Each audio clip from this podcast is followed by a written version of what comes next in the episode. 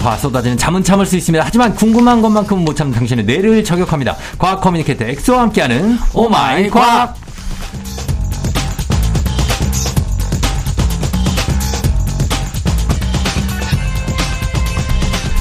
과학을 파고들듯 누구보다 MZ세대 트렌드를 파고들고 쫓을 것 같은 과학 communicator 엑소 어서 오세요. 나이는 MZ 세대지만 네. 이제 과학 이론은 A부터 직 Z까지 다 설명해주는 어. 그래서 AZ 아재 과커 엑소입니다. 반갑습니다. 예. 어, 누가 아재라고 부르는 어린이들한테는 아재죠? 어 그- 제가 근데 네. 개그를 하더라도 음. 막 이렇게 아재 개그 있잖아요. 네. 그런 것들만 주로 하기 때문에 어, 맞아요. 제가 이렇게 아재 개그를 하면은 음. 제일 기분 좋을 때가 네. 상대방이 까르르 웃을 때가 아니라 어. 이렇게 이상하게 쳐다볼 때 있잖아요. 아, 그럴 때? 그때 제일 기분 좋아요. 그왜 기분이 좋지, 그게? 그러니까 이 아재 개그는 어. 진정한 목표는 네. 어떻게 보면 이제 아 왜 이런 개그를 하지? 음. 이해를 못하는 그런 그 눈빛을 요즘 뭐 봤을 때, 밀고 있는 거 있습니까? 요즘에 아재 개그? 어, 한계를 뛰어넘으려면 음. 두 개? 어 역시 형은 저랑 같은 과입니다. 두 개지 뭐. 아니, 그런 그런 이유구나. 네 그런 류입니다. 아, 네. 그냥 괜찮아요. 예. 술 마시고 올라가면 안 되는 산 어딘지 알아요? 술 마시고 올라가면 안 되는 산이요? 어, 토함산. 아 어, 가면 토하지. 그러면은 스님이 절대로 가면 어. 안 되는 대학교 스님이 가면 안 되는 대학교? 네. 카톨릭 대? 아닙니다. 뭐예요? 중앙대 아, 좀 앙대요. 앙대요. 아, 앙대. 죄송합니다. 그만할게요. 예, 그, 제가 졌습니다. 알겠습니다. 예. 자, 오늘, 오늘은 과학 communicator 엑소와 함께 세상의 모든 과학에 대한 궁금증 풀어보겠습니다. 여러분도 궁금한 점 들으시면서 단문 50원 장문 100원 문자 샵8910 무료인 콩 또는 FM등 홈페이지 게시판에 남겨주시면 되겠습니다.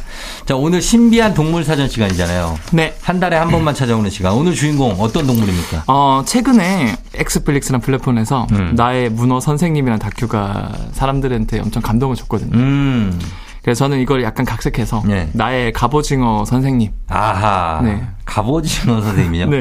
갑오징어 선생님이 약간 좀 이질적인데. 아주 이질적이죠. 갑오징어는 사실 수산시장에 가면 팔고. 아, 뭐 문어도 팔죠. 그- 그렇긴 하네. 근데 사실 이게 문어 선생님을 본 분들은 문어 잘 못 먹거든요. 음. 워낙 감동적인 내용이라서. 진짜 문어가 나오는 다큐예요? 어, 진짜 문어가 나와요. 아, 근데? 문어가 네. 사람이랑 막 소통을 해요. 어, 진짜? 네, 막 이렇게 그 어. 문어의 탄생부터 이제 임신을 해서 알을 음. 낳고 죽는 그 순간까지 보는데 음. 그 문어가 사람을 알아보고 인사도 하고 진짜? 그 다음에 뭐 천적이 왔을 때 어. 막 조개를 따라요. 막 조개 껍질 딱 붙여가지고. 어. 그래서 너무 이런 소통하는 장면들이 너무 아름다워서 아, 한번- 고등동물이구나. 엄청 고등동물이에요. 아, 그래요? 그러면 오늘은 갑오징어? 그렇죠, 갑오징어. 를 꼽으셨다는 건 갑오징어도 상당한 지능이 있다는 얘기인데. 아, 문어 못지 않습니다. 그래요? 네. 알겠습니다. 갑오징어, 오징어하고는 어떤 차이가 있습니까? 그냥 오- 오징어하고. 오징어들 중에서 제일 잘생긴 오징어, 갑 오징어. 어, 아, 갑이다? 네. 아. 는 아니고요. 갑오징어 저도 봤어요, 사실. 네, 아 봤죠. 좀 다르게 생겼잖아요. 좀 귀엽게 생겼는데 네.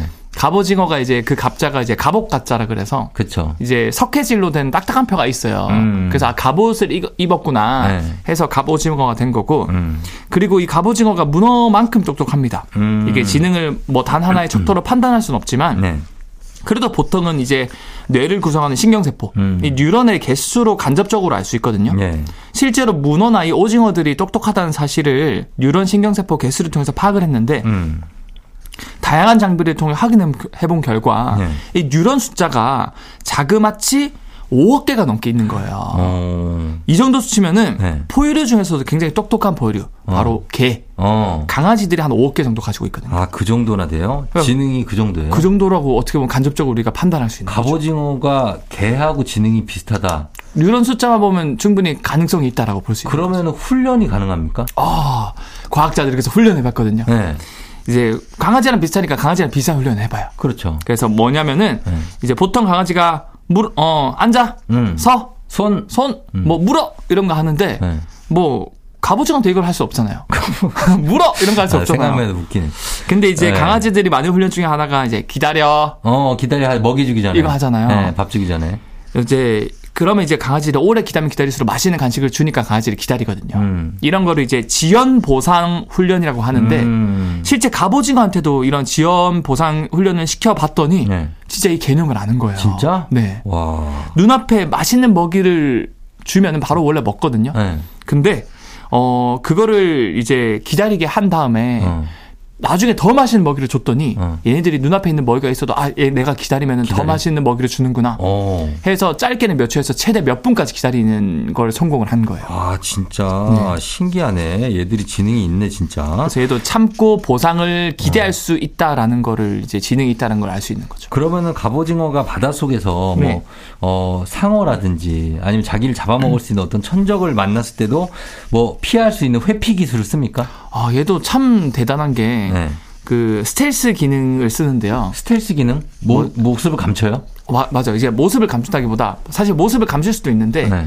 얘가 선제적으로 하는 방법이 스텔스 기능이 결국 적의 레이더망을 피하는 거잖아요. 음. 이 바닷속 물고기들은 눈이 나빠서 오히려 시각보다는 이 전기 장애라 그래서 미세한 물고기들 다 전류가 그러거든요. 음. 그거를 감지할 수 있어요. 어. 그래서 상어가 코끝에서 그런 미세 전류를 감지해서 네. 어 저기에 물고기 있구나 가서 잡아 먹기도 하거든요. 아하. 그러면 이제 갑오징어도 약 30mV의 생체 전류를 띠는데 네. 상어가 나타나면은 어. 이 전류를 꽉 낮춰버려요. 오. 그래서 이제 스텔스 기능처럼 전류를 없애버리니까 조용하게. 상어가 근처에 왔다가 갑자기 전류가 없- 아, 사라지니까 아 닌가? 이렇게. 맞아요 못 찾는 거예요. 어. 그런 식으로 네. 이제 스텔스 기능을 써서 음. 숨는 전략도 쓴다. 어, 굉장히 생, 보면 볼수록 신기한 갑오징어의 세계. 저희가 계속해서 이어가도록 하겠습니다. 음악 듣고 이어갈게요. 신비한 동물사전. 잠시 후에 다시 이어갑니다. 안예은, 문어의 꿈. 안예은의 문어의 꿈 듣고 왔습니다. 자, 오늘, 어, 오늘은 조우종 FM대행진 토요일 4부 Oh my 과학, 어, 문어 아닌 신비한 동물사전 갑오징어 편입니다. 갑오징어, 엑소의 나의 갑오징어 선생님 함께하고 있는데, 갑오징어 얘기가 이렇게 많을 줄 몰랐는데, 또 어떤 특징이 있죠, 갑오징어는? 어 일단 문어만큼 똑똑하다 그랬잖아요. 네. 근데 문어가 변장술의 대가거든요. 어, 근데 갑오징어도 문어만큼의 변장을 잘해요. 음, 이 갑오징어는 주변 환경을 보고 이제 본인도 주변 환경과 비슷한 색깔과 질감 패턴을 따라하는데 아, 신기하다. 이제 국제 연구진이 실제로 실험을 해봤어요. 얘를 네. 잡아가지고. 네. 그래서 접시 하얀 접시 위에 올려뒀는데 음. 얘가 정확하게 하얀 색깔로 접시 모양을 따라해서 이제 숨는 거예요. 오, 근데 얘를 그대로 네모난 바둑이 패턴, 검정색, 노란색 패턴이 있는 타일에 내려봤더니 네. 그냥 검정색, 검정색, 흰색 바둑이 패턴을 따라하는 게 아니라 음. 그 정확하게 네모 모양이잖아요, 크기. 음, 도- 정확하게 따라해서 거기에 쏙 들어가는 거예요. 아, 진짜요? 그러니까 이제 멀리서 보면은 어. 얘가 숨어있는지 안 숨어있는지 모자이크 효과로 안 보이는 거죠. 음, 아, 너무 이거 잘 따라한다. 패턴이랑 대단하다. 이런 것들까지. 네. 그래서 이제 갑오징어를 좀 더 자세히 연구해 보니까 네. 이 피부 조직에 음. 약 2천만 개의 색소 세포를 가지고 있어서 와. 이제 색깔이나 무늬, 심지어 질감까지 다르게 표현할 수 있고 네. 어떻게 보면 이제 2천만 화소라고 볼 수도 있는 거죠. 이걸 어떻게 색소를 갖고 태어나게 됐을까? 아, 대단하죠. 그쵸? 그러니까 색소를 만드는 세포를 가지고 있고 네. 걔가 막 색소를 만드는데 좀 더 제가 자세히 말씀을 드리자면 네. 얘네들이 이제 그 색소를 만드는 소포체를 가지고 있는데 음. 이게 참 신기한 게 뭐 단순히 우리가 물감 찍듯이 네. 특정 농도의 색만 표현을 하는 게 아니라요. 음. 정확하게 명암 구분이나 질감도 표현을 할 수 있다는 거예요. 그러니까. 그, 그 원리가 과학자들이 하나하나 뜯어봤더니 이제 전자현미경으로 네. 이제 소포에서 색소를 단순히 만들어내는 게 아니라 음. 그 색소를 아주 좁은 곳에 모아서 안 보이게 할 수도 있고요. 음. 또는 엄청 퍼뜨려서 아주 진한 색으로 표현을 할 수도 있고요. 음. 그래서 즉 같은 색깔도 다양한 명암 표현이 가능하고 음. 뿐만 아니라 이제 그 빛을 반사시키거나 산란시킬 수 있는 거울 같은 음. 아주 작은 반사 소판이라고 하는 나노 거울을 수천만 개를 붙이고 있는 거예요. 음. 그래가지고 또 이제 빛을 산란 반사시켜서 네. 질감이나 패턴 표현까지 가능하다라는 거예요. 어, 그래서 요걸 가지고 뭐 먹이를 잡을 때나 갑오징어가 네. 이럴 때도 유용하게 쓰이겠네요. 아, 그래서 이게 제가 뭐 연막 작전, 변장술, 먹이 잡을 때를 마지막으로 준비했는데 이게 재밌는 애들이 너무 많거든요. 음, 네. 제가 하나씩 설명드리면 네. 첫 번째로 갑오징어가 꽃게를 사냥할 때 어. 꽃게 같은 경우는 천적이 다가오면 바로 싹 이렇게 바닷속 그 바위 속으로 숨거든요. 숨죠. 네. 근데 이 갑오징어가 제가 색깔도 표현할 수 있고 빛도 산란시킬 수 있다 그랬잖아요. 네. 여러분들 영상을 찾아보시면 되게 재밌는데 음. 네온 사인처럼 막 반짝반짝반짝 이렇게 음. 빛을 바꾸거든요. 네. 꽃게 앞에서. 어. 그러면 이제 꽃게가 이제 보통은 바위 속으로 딱 숨어야 되는데 어. 이 갑오징어를 딱 보는 순간 이게 체면에 걸리는 거예요. 약간 호객행위에 걸렸네. 맞아요, 맞아요. 번쩍번쩍 번쩍번쩍하게. 어, 네온 사인이 막. 그래가지고 예. 꽃게가 어 하면서 체면에 걸려서 못 움직여요. 어. 그러면 이제 계속 내연 사인으로 어지럽게 한 다음에 어. 마치 우리가 예전에 잠자리 잡을 때 막 이렇게 손가락으로 잠자리 눈앞에서 막 빙글빙글 돌리다가 어. 잡듯이. 네. 그래서 이제 안에 있는 촉수로 촥 펼쳐가지고 잡아요. 꽃게를 잽싸게 잠다고 하더라고요. 와, 갑오징어가 꽃게를 잡아먹어요? 꽃게를 잡아먹어요. 신기하네. 근데 여기서부터 이제 네. 더 재밌는 일화들이 더 나오는데 네. 보통 이제 갑오징어가 꽃게 말고 빠르게 움직이는 물고기를 사냥할 때는 음, 어 갑오징어 모습 그대로 따라가면 물고기가 바로 이걸 눈치채고 도망가요. 음, 그래서 이제 얘네들을 방심하게 하려고 네. 소라게를 따라거든요. 소라게를 따라해요? 소라게가 똑같이 따라해요. 어, 그래서 소라게로 변장하면은 물고기 입장에서는 소라게가 물고기를 잡아먹는 것도 아니고 음. 소라게가 속도가 느리잖아요. 음, 그러니까 근처로 소라게로 변장해서 물고기한테 다가도 물고기들이 방심을 해요. 음, 그럼 그때 잽싸게 촉수를 쫙 뻗어서 잡아 먹거든요. 어, 근데 과학자들이 이제 굉장히 신기한 그 현상을 발견했는데 네. 어떤 갑오징어가 소라게로 변신한 갑오징어를 진짜 소라게로 착각을 한 거예요. 아, 그래서 네. 사냥을 하러 옵니다. 아, 갑오징어가 갑오징어를. 네, 소라게로 변신한 갑오징어. 어, 그러니까 이제 변신한 갑오징어가 자기 공격 당하게 생겼으니까 깜짝 놀래가지고 네. 순간 다시 갑오징어로 변신해서 어, 어, 야, 나 소라게 아니야. 너랑 같은 동족 갑오징어야. 나 공격하지 마. 어. 이렇게 변신도 한다는. 아, 진짜. 네, 생각보다 이런 일이 굉장히 많이 빈번하게 발견된다고 예, 하더라고요. 얘네가 막 시트콤도 많이 찍네. 그죠? 어. 네, 여기서 이제 가장 이제 극단적으로 네. 자기의 변장수를 이제 활용하는 얘가 있는데 음, 이 갑오징어는 사실 무리 생활을 하는데 네.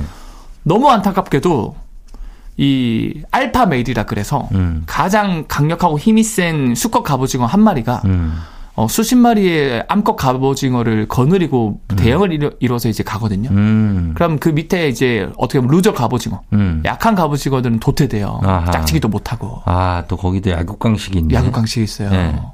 이제 그래가지고 이제 이런 약한 갑오징어들은 그래도 가만히 자기가 당하고만 있을 수는 없거든요. 그쵸. 얘네들이 또 변장수를 대가다 보니까 음.